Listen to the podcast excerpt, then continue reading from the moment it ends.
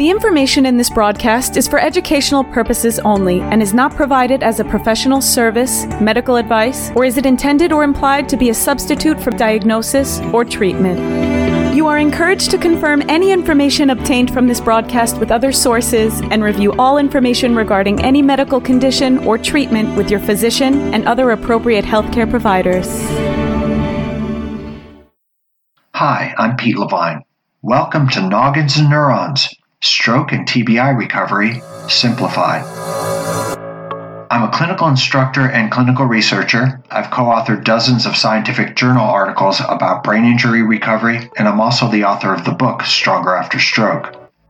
I'm Deborah Battistella, occupational therapist, creator of The OT's Guide to Mirror Therapy, and an OT educator. I have a lot of experience working with survivors.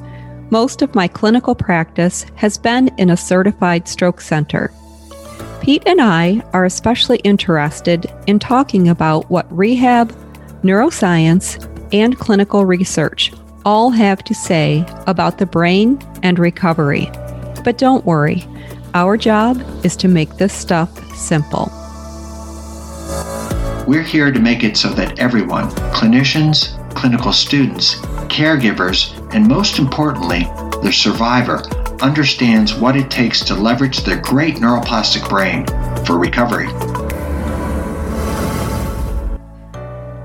This podcast began with both Pete and I, two kindred souls with a passion for moving the recovery process forward.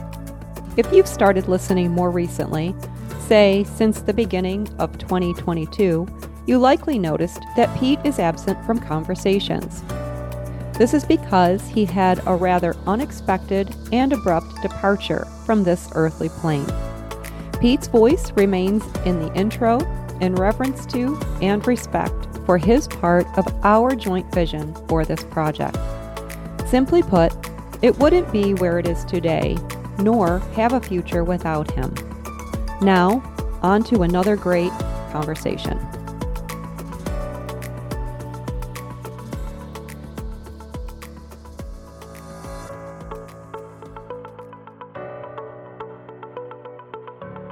Thank God Pete's book arrived in that second week, because we didn't lose a lot of time. We probably lost the first 7 days of not understanding, but as soon as we got his book, I can actually show you, but it won't show on the podcast.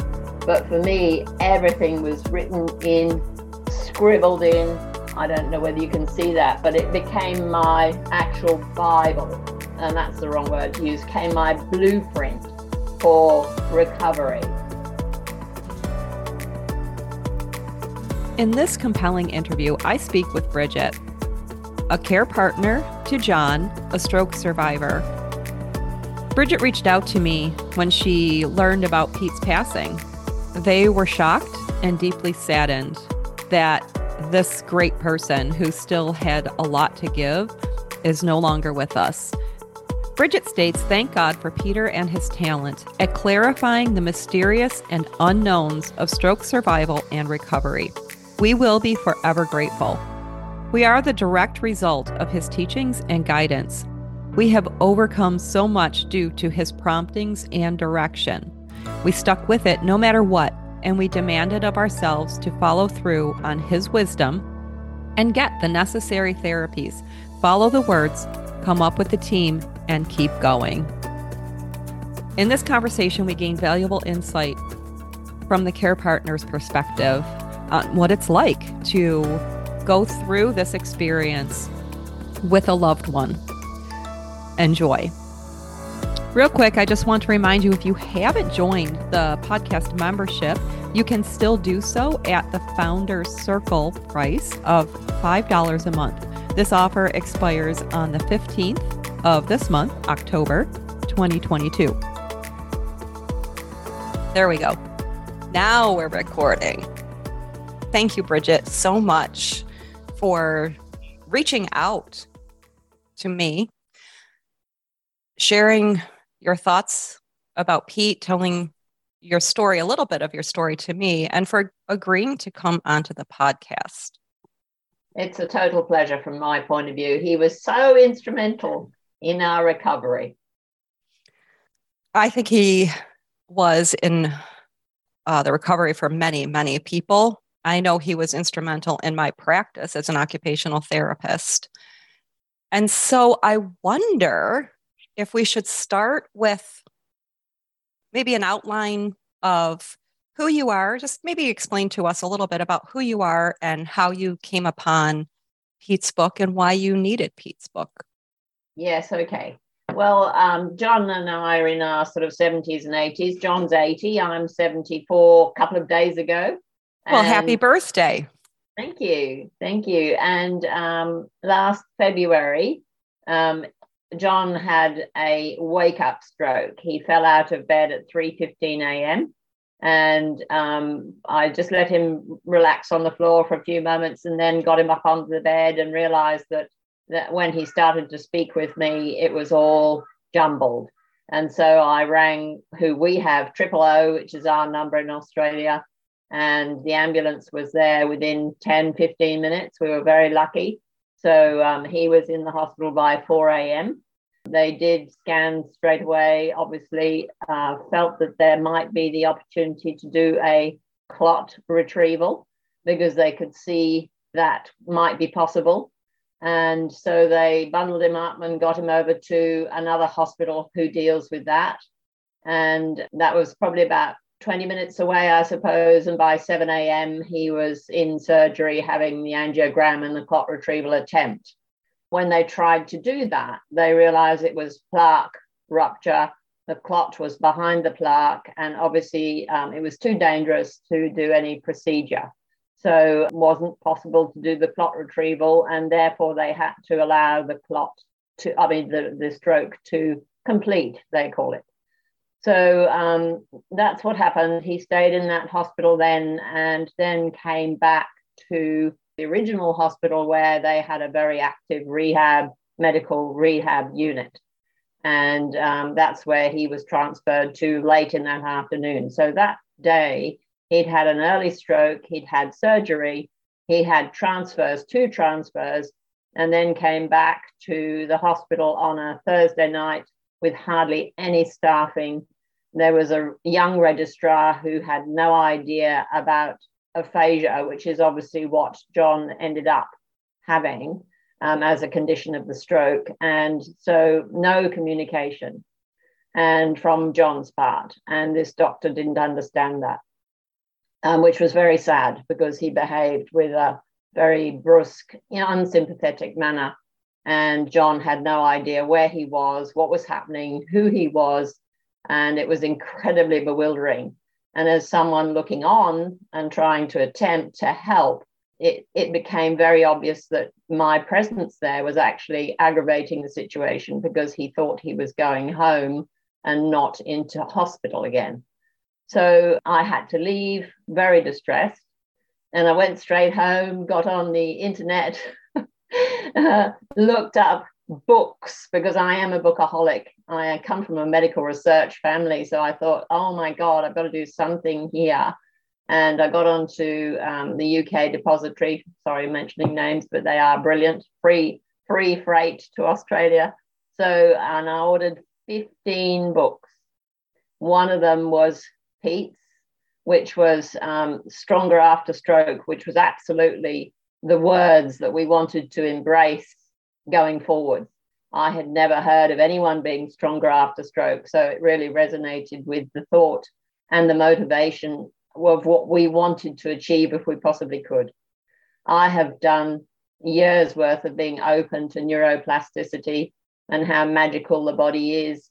So it all resonated very well with me when I read Pete's, or the introduction to the book, basically on the website.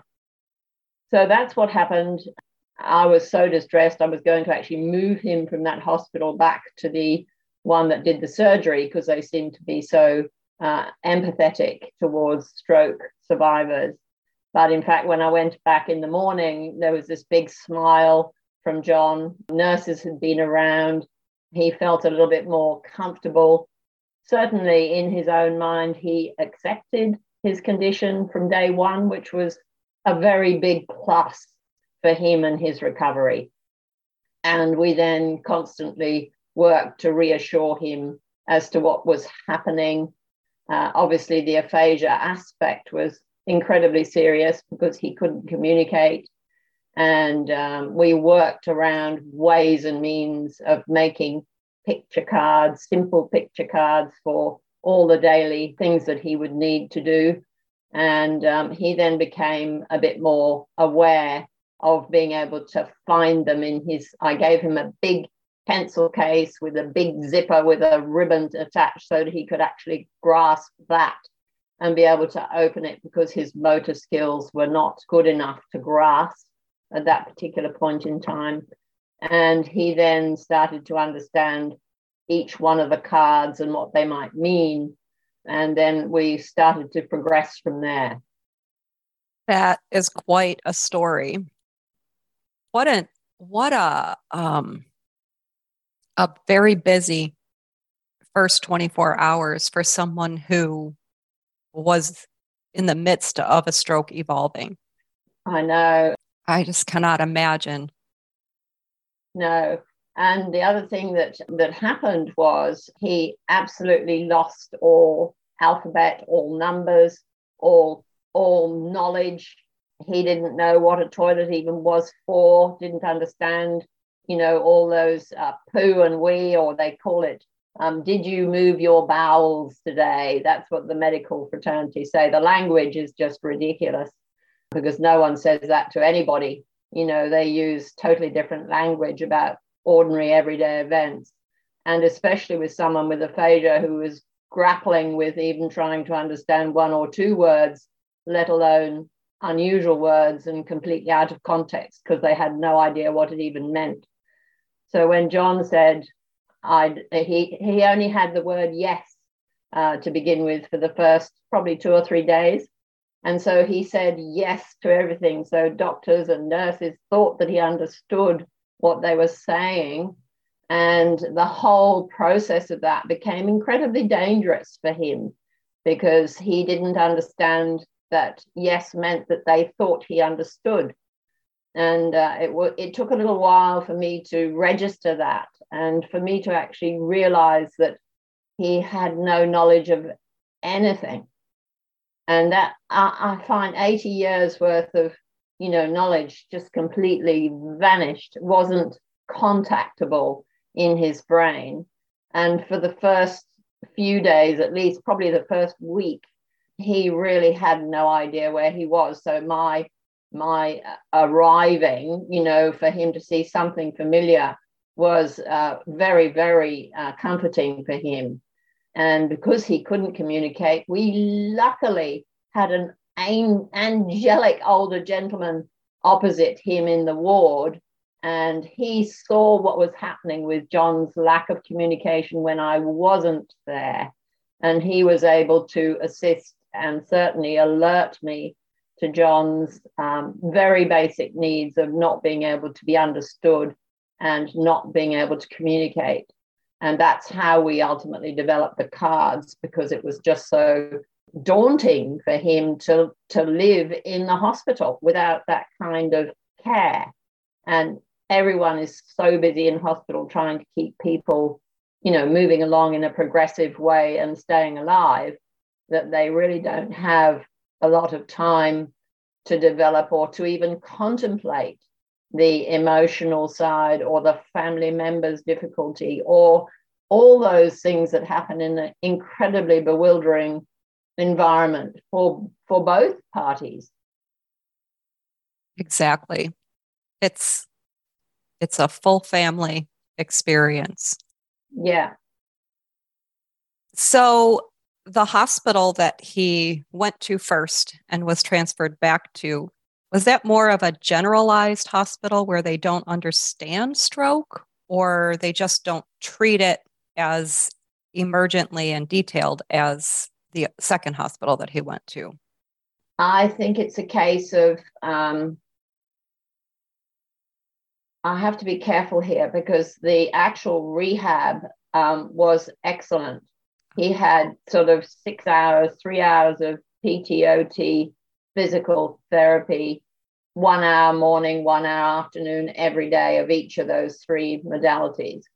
And so he got a lot of therapy, which was wonderful because, you know, that's what Pete talks about all the time is get the therapy, get that penumbra working. You've got probably 12 weeks, 3 months or something of really active time for the penumbra to come back on track. And that was the one thing that he really gave me that thought. And I pushed for, you know, the continuing therapy, knowing what he was telling me in the book.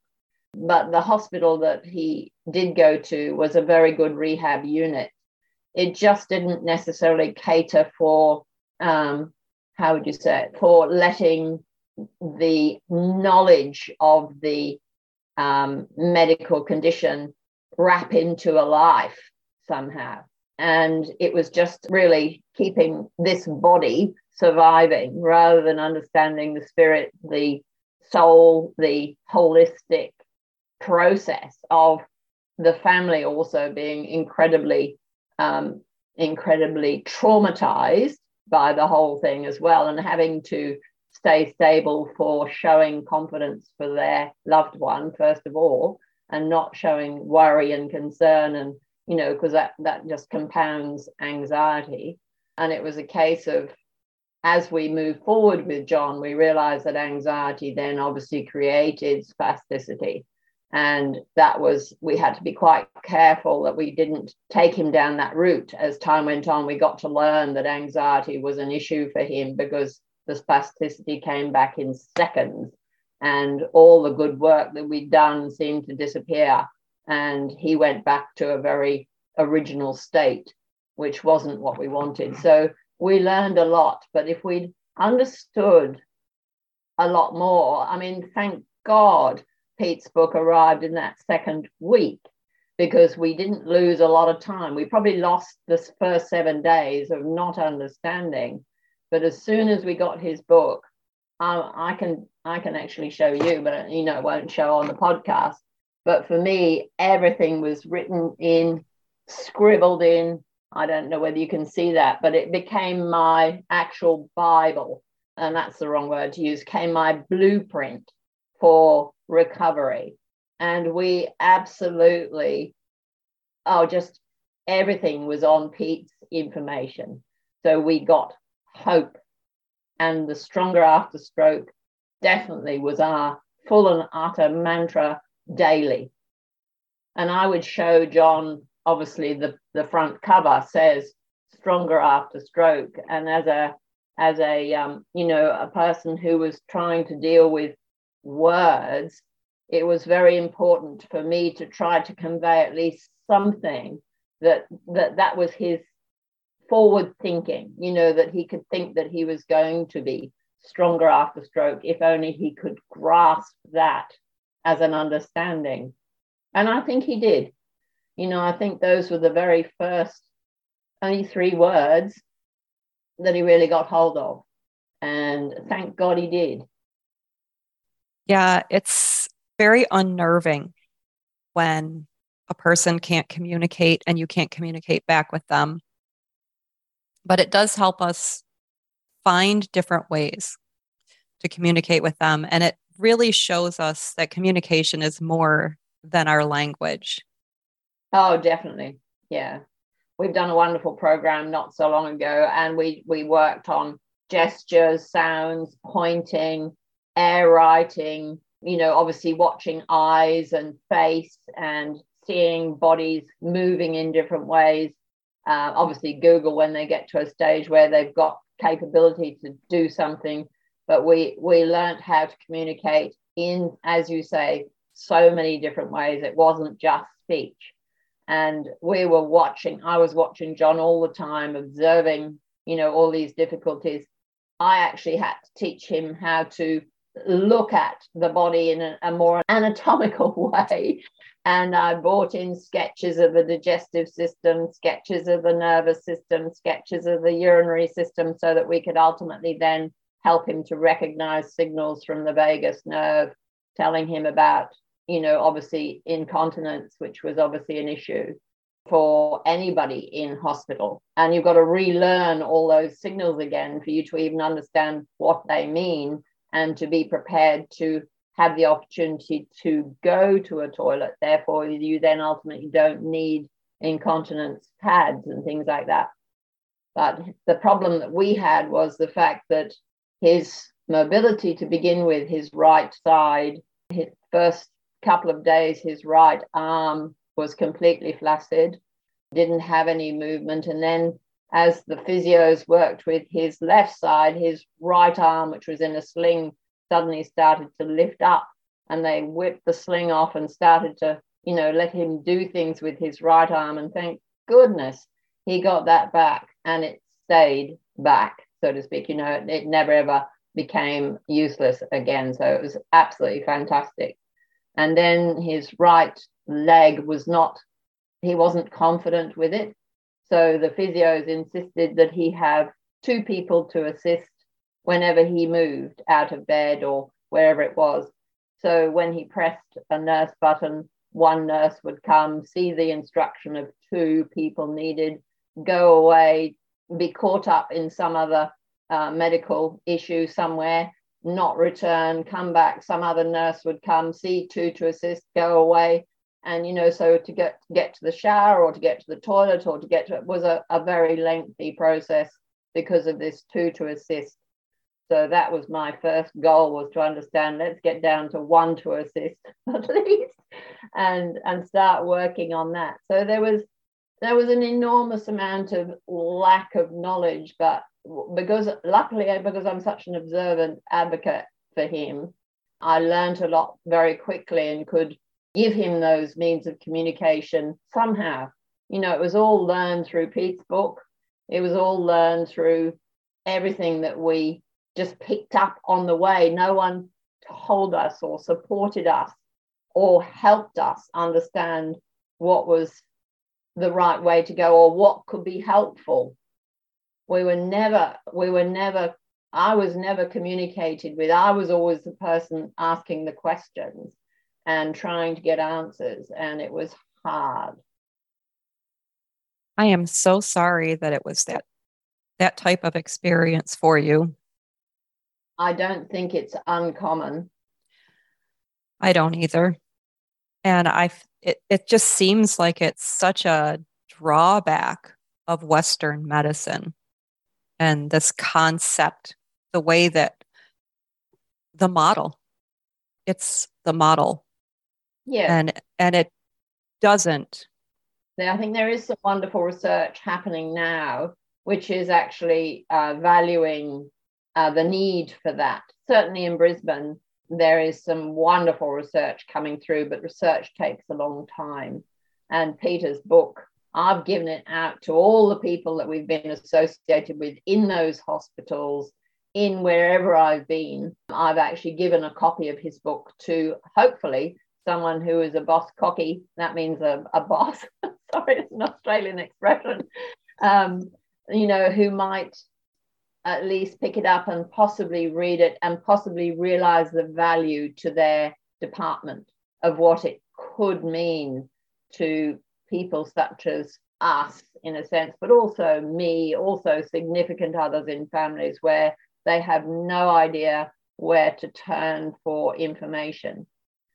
We were given a booklet, a folder with some books and things in at the time, and some of those really were very helpful, but they weren't the same personal touch that you need as a human being to have reassurance and be given hope and be given some kind of direction. I don't know, there's just a big difference. And when you're traumatized with so many things that you have to think about, you actually don't realize that maybe they have given you some good information, because no one stopped to tell you in that folder are some really good bits and pieces that I think you would find very helpful.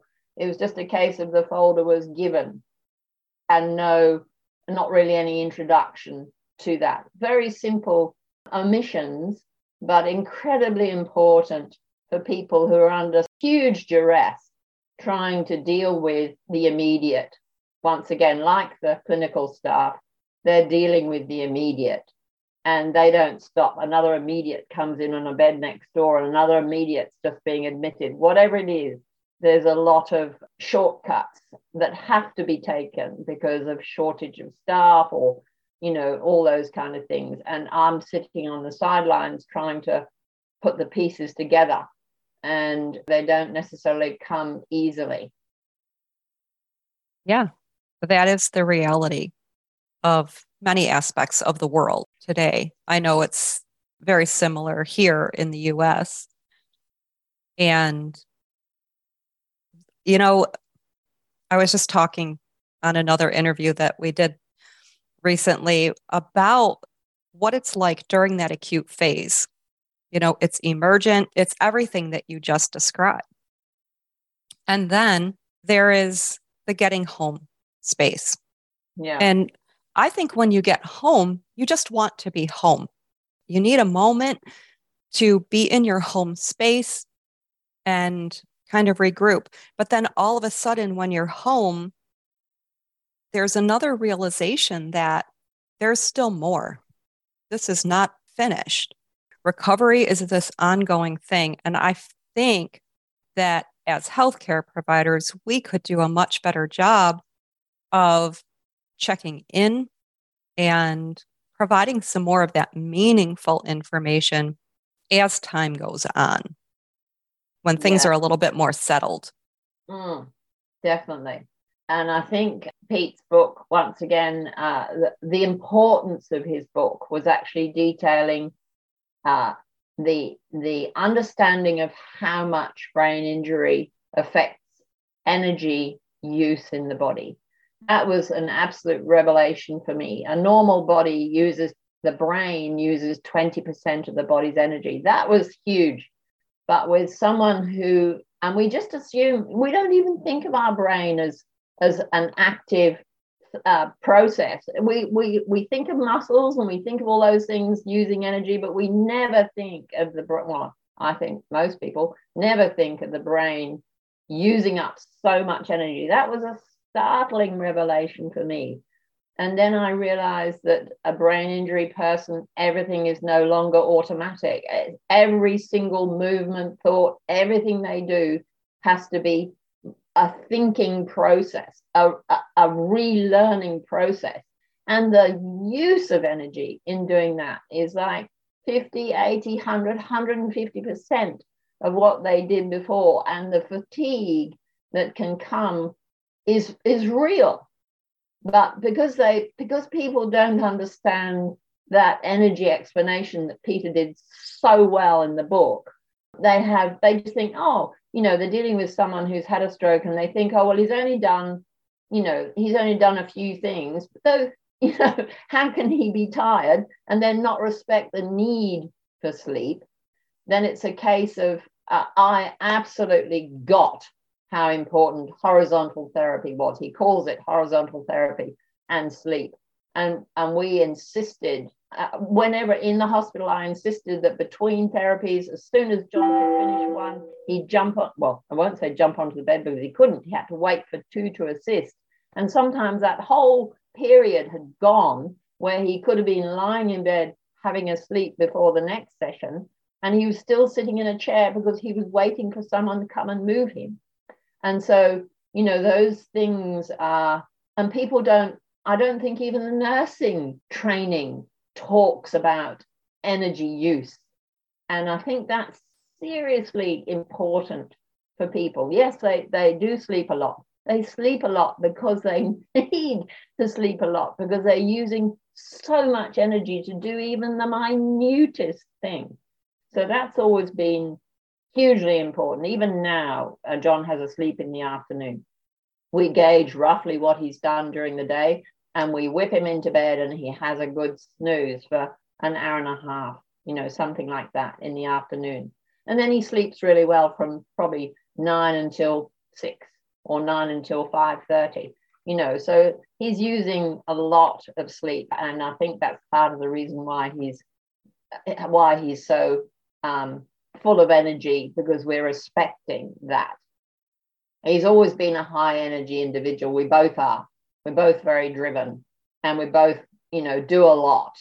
And that's probably why, you know, we've survived so well, and we're still very energetic at 74 and 80. We know we've got a purpose through this whole event. We know that we're going to be advocates for inspiration or guidance or whatever it is. We've got a purpose in this whole process.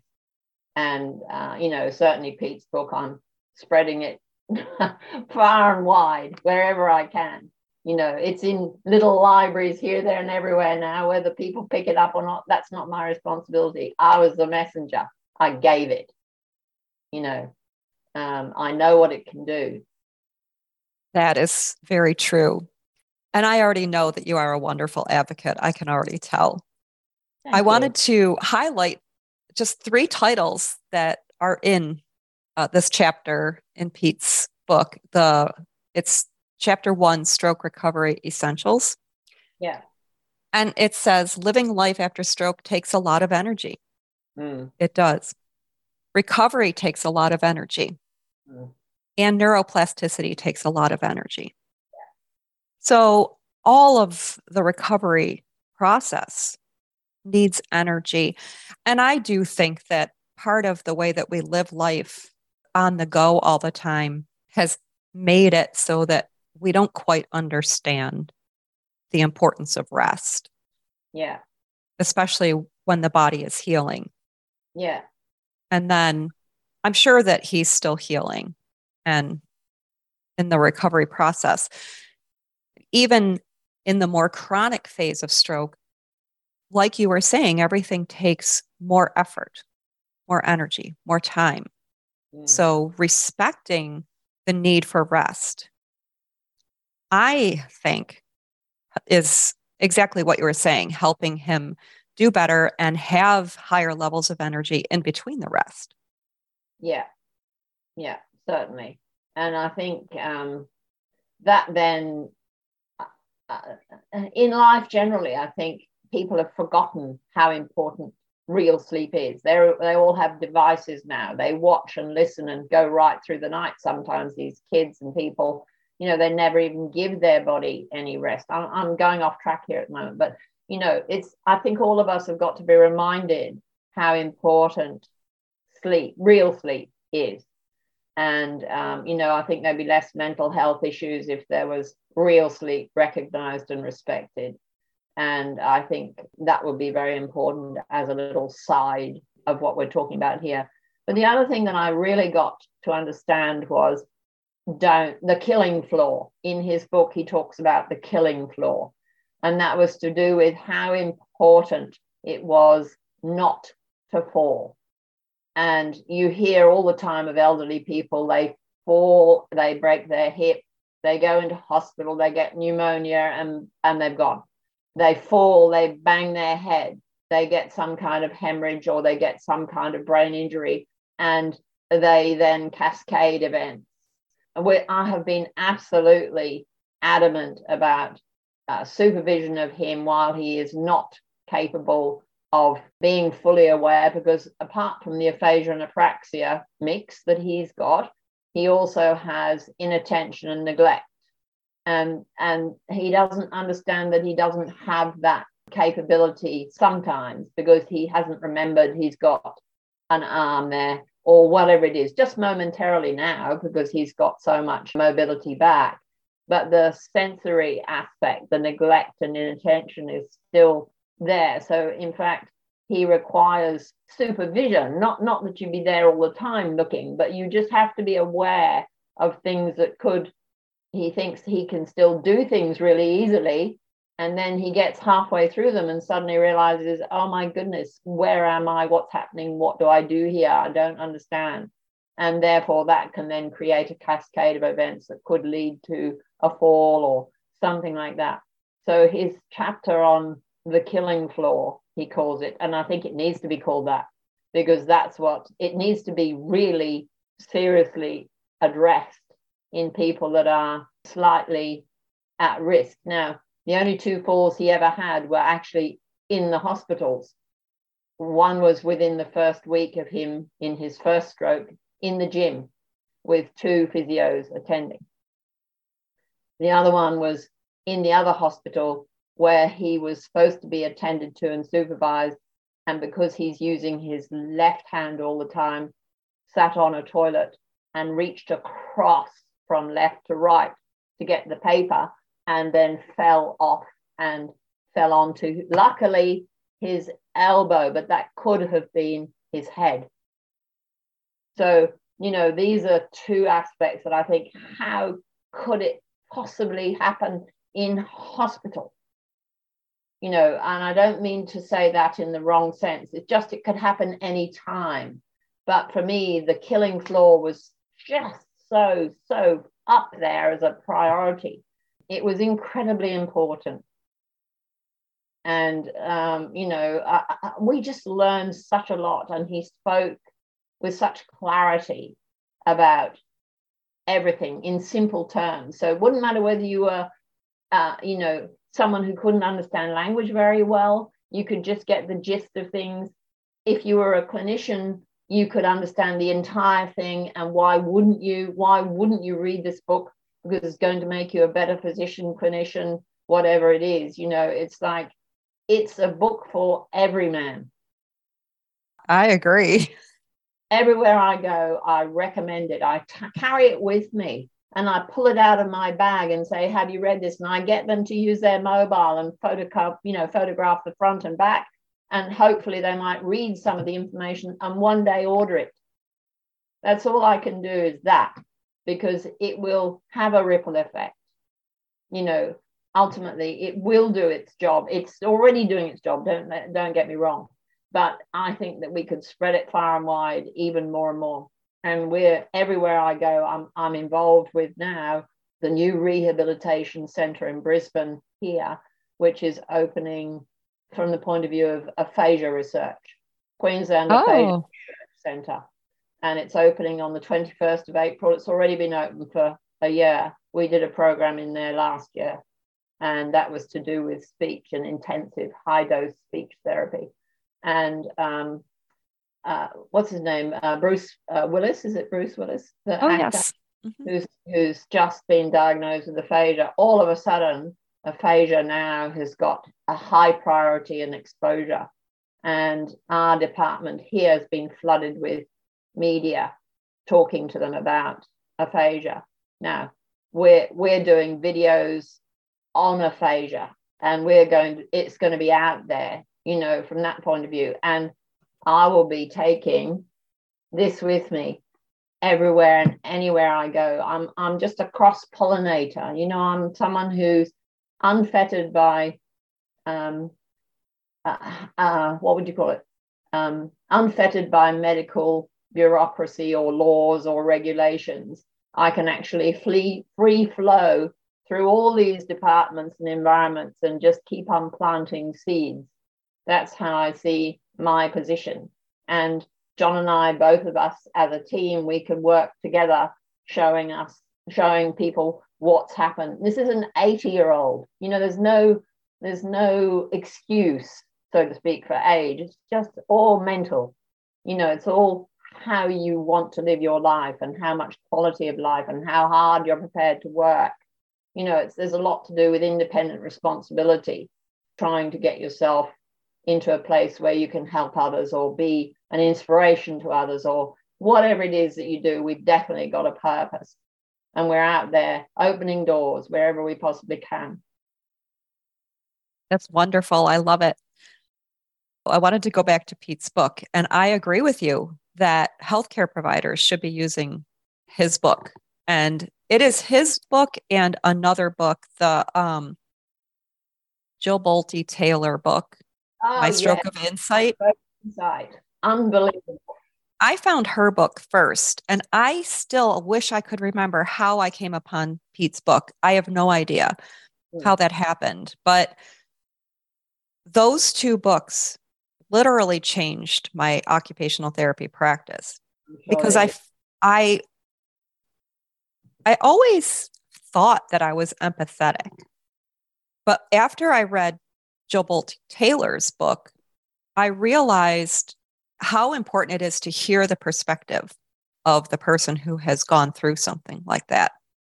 And when she talked about the people that would rush in the room and not give her an opportunity to respond and the length of time that it took her to process what was being said to her and pull up the information, that really transformed my practice. And yeah. I started to realize how important it is to be with the person where they are and not have an idea of how much should be accomplished in a session, but yeah. rather let a session unfold. Mm-hmm. And effective communication and connection with that person is yeah. one of the first things that needs to happen. Yeah. And then when I found Pete's book, I finally started to understand penumbra better. And we yeah. talked about this on one of our podcast episodes. I was always confused about the penumbra, and I know it's because there is a retrieval device called the penumbra retrieval. And I don't know, it was just always mixed up in my mind. But once I got a hold of his book, then I started to understand, oh, it's a part or in the brain around the infarct. Yeah. And I had books that I could give to people. I had something tangible to recommend to family yeah. members. And, you know, you as a healthcare provider, I'm the kind of person I feel at a loss if I don't have something to offer you that can help you and your loved one farther down the road. Yeah. Yeah, I know. So that was, yeah. Well, we can only be the messenger.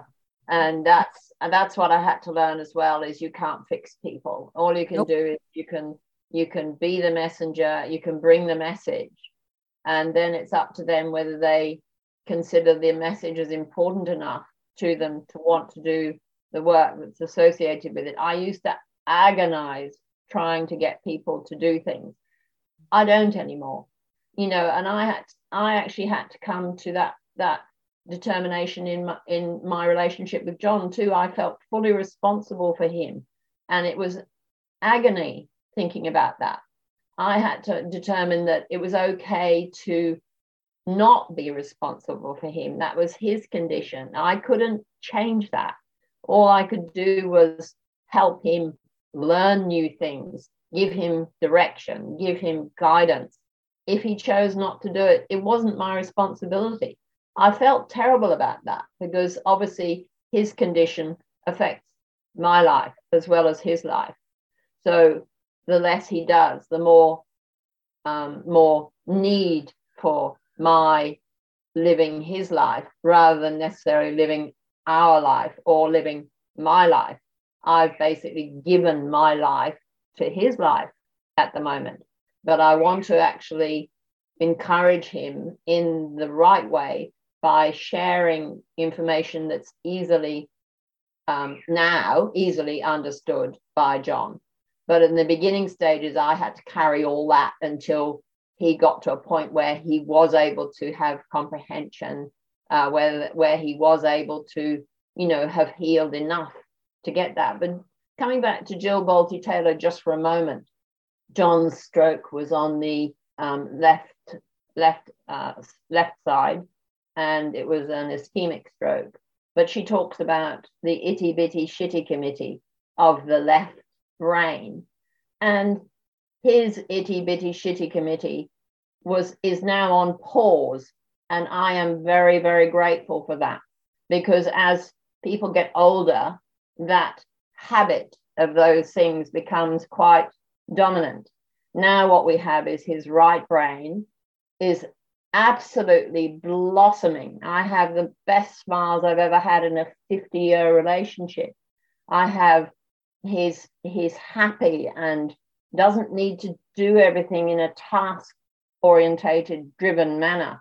He's very accepting of things that change. He always was of things that change, but not accepting in a loving way. And this right brain, her interpretation of left and right brain for me was an absolute revelation. And she's now written another new book about 4 characters in the brain and how we can actually change that dominance by different thinking and become more humanitarian or compassionate or empathetic.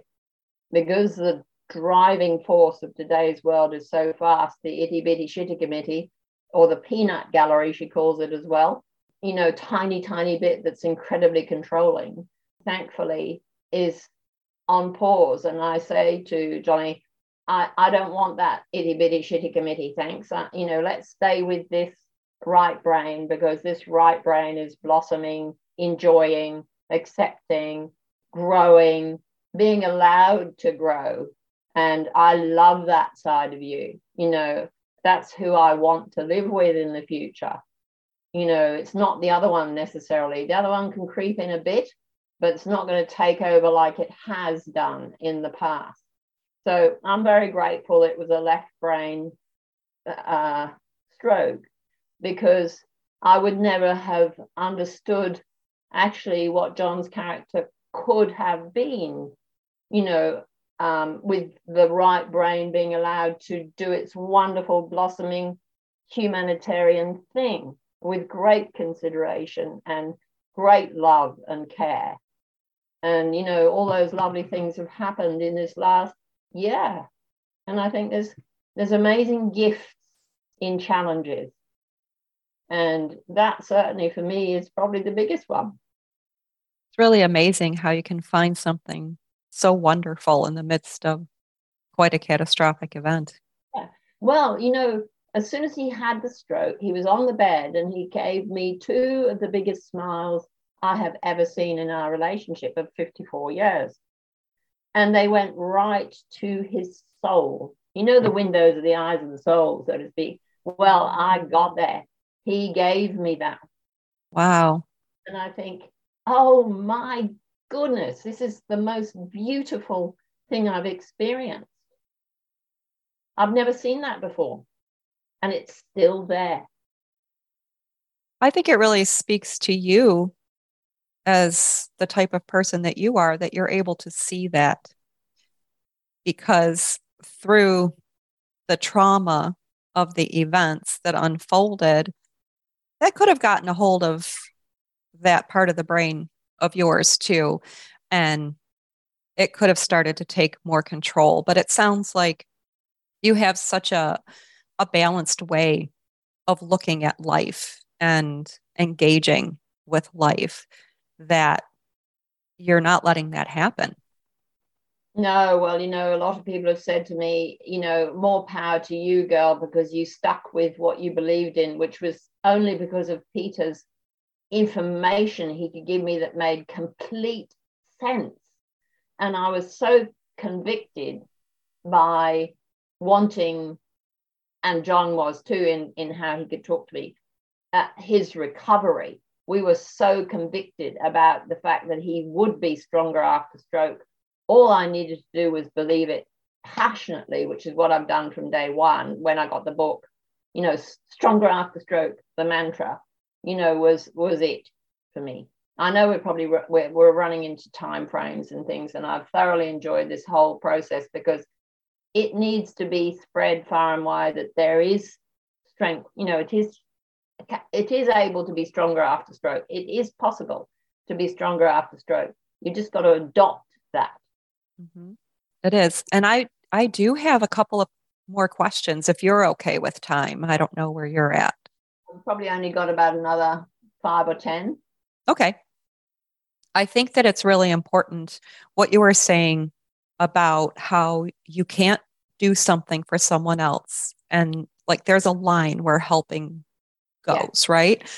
And I think it's really important for care partners to know that there is that line and to take care of themselves. Yeah, true. Because I have, in the intensive care unit, I have worked with many, many care partners who end up very ill because they haven't taken care of themselves through a process of another person that they're helping. Absolutely. So I really appreciate that. Yes. I'm mindful of that.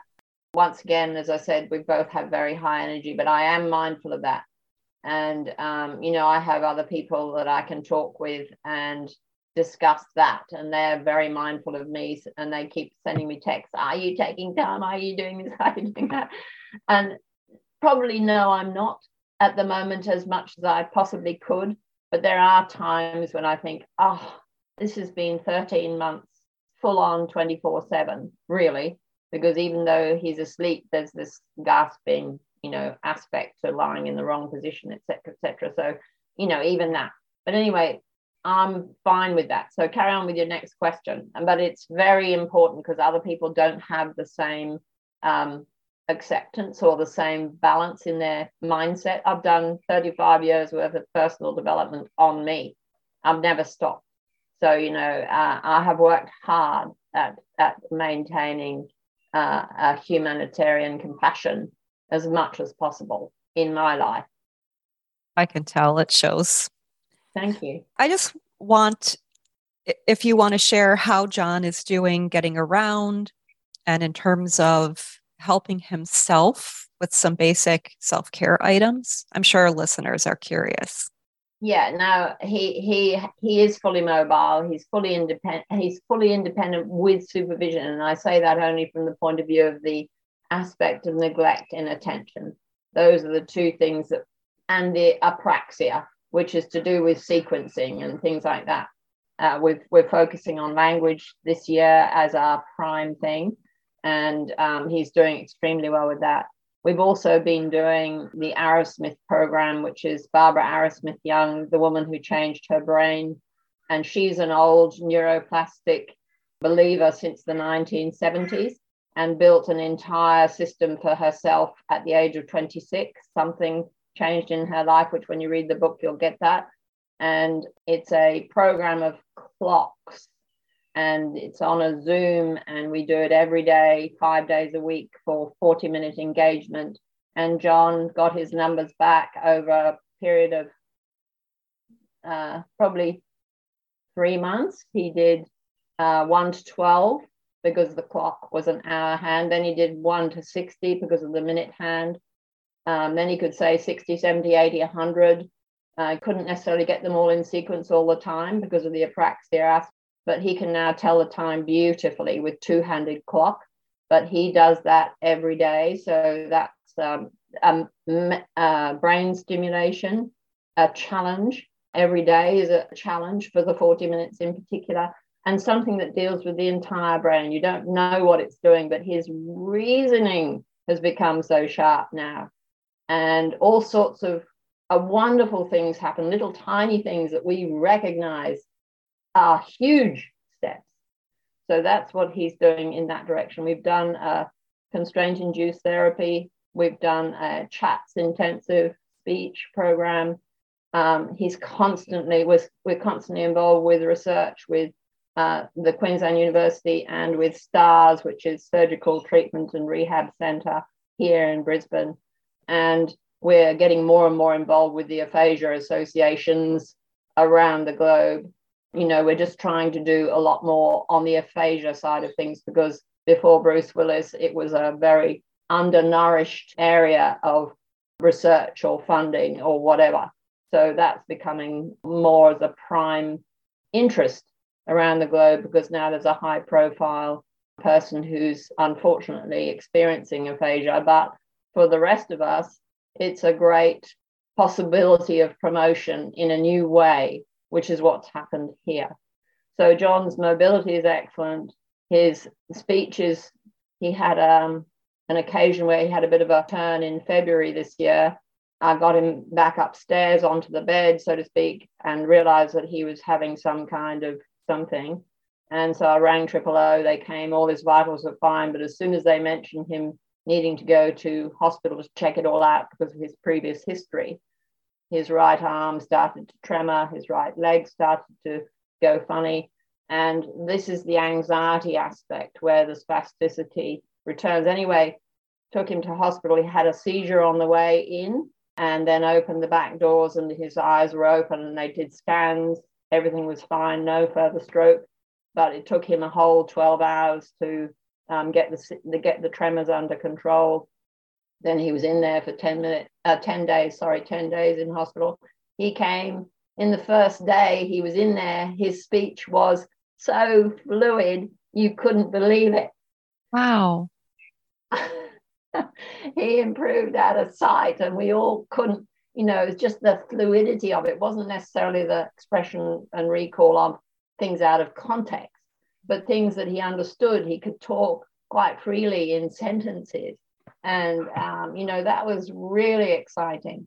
But what we determined ultimately, they thought it might be FND, functional neurological disorder, which really is something about, I really don't know what it is, but let's try and investigate it further. And now I've probably put my label on it, thinking it's anxiety. It's anxiety that's not nipped in the bud by reassurance, and then the anxiety gets worse and worse, and then it becomes out of control, and then the whole body goes chaotic, especially with the lack of communication with the brain in a normal person. And it wasn't anything to do with epilepsy or anything like that. Seemingly, they found that out. And so we're working now on giving him tools to, if this comes again, well, then we can just nip it in the bud early. We reassure, we say it's okay. We try and give him tools to tap or do whatever is necessary. And we'll be working on that as well, because anxiety has many, many guises. It sure does. Well, Bridget, thank you so much for reaching out to me. Thank you for sharing your story and John's story with us, and all of the wonderful plugs you give for Pete's book. I know that he would appreciate that, and I'm sure his family does as well. Yes, it's fabulous. Anyway, maybe we can have one a bit further down the track and involve John as well. Because yeah, that would be great. Be fun, because we've got like the beginning of a podcast, and then we can have guess what's happened. Yes. Yes. Thank you. Thank you so much. Great to meet you, Deb. And thank you very much for promoting the opportunity for all of us to talk about the wonderful work that Pete did. Thank you. Bye for now. Bye. Thank you so much for listening to this episode. We appreciate your support and would love to hear from you. Ask us questions and share your thoughts by email at nogginsandneurons@gmail.com. That's noggins, the word and, spelled out, neurons@gmail.com.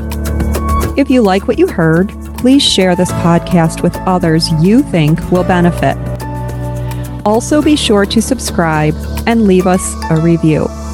We'll catch you next time on Noggins and Neurons, Stroke and TBI Recovery Simplified.